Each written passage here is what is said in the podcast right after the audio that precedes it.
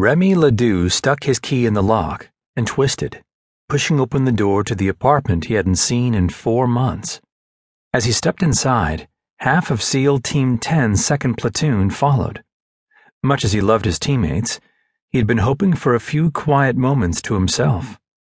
Having just completed a mission in the hills of Afghanistan, he was ready for some quiet time to gather his thoughts and plan his next operation. A Valentine's Day date with Mitchell Sanders, the one woman he'd never been able to forget.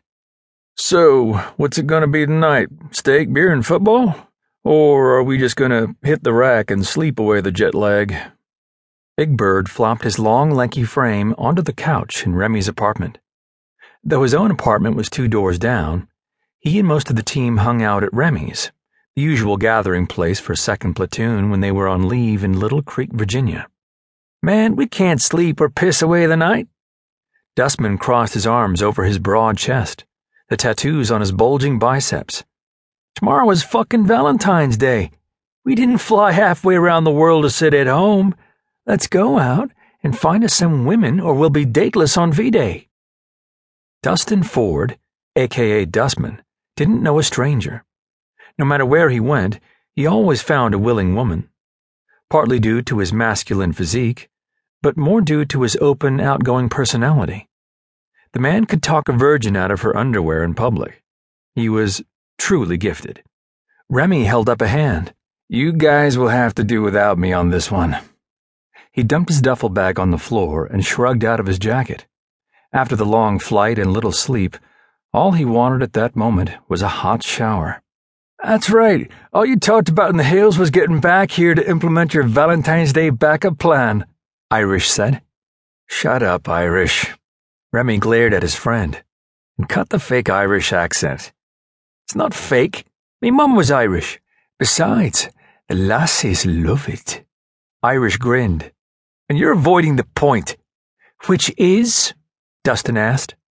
Irish backhanded Remy in the belly and turned to the others. Our man Gator is going after Mitchell. I'm not going after Mitchell. She and I made a promise that if neither of us had a date come Valentine's Day, we'd go out together. As a favor to Brewski. Every man in the room grew still for a moment, a silent tribute to their fallen comrade. Amigo, you'll only be disappointed. Nacho broke the spell. Brewski's been gone a year. Mitchell's got her another man, with her blonde hair and blue eyes, and he waved his hands in the shape of a woman's curves. She's bound to be taken. You might as well throw your towel in the ring. Wrong, Remy argued, though he'd been worried about the same thing. She was gorgeous, smart, and tough. Any man would be lucky to have her.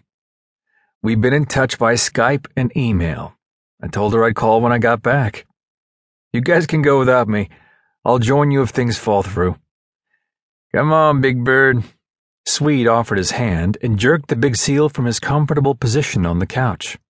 Let the man suffer his humiliation in private. We'll be at the Naughty Ladies Lounge around 10 o'clock tonight. Dustman rubbed his hands together. Of course, after a thoroughly satisfying meal of steak and baked potatoes slathered in butter, sour cream, and bacon bits, chased with a pitcher of beer each. Irish groaned. Can a guy have a foodgasm? Beats the hell out of MREs, Fish noted. If I never eat another meal ready to eject, it'll be too soon. Nacho hung back as the others trailed out the door. Once everyone had gone, he turned back. Really, if Mitchell's not available, you should meet up with us. Sucks to be alone on Valentine's Day. If you don't give yourself at least a day of hunting, you won't have a date for the big day. Thanks, Sanchez. I'll keep that in mind.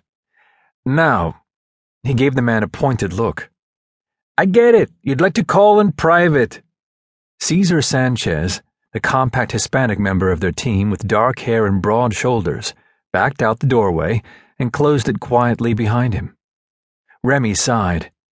This moment was the first time that day he'd been alone. Hell, it felt like the first time in months he'd been by himself. His pulse picked up and he grabbed his cell phone, hitting the saved number for Mitchell Sanders his best friend Derek Brewer's girl.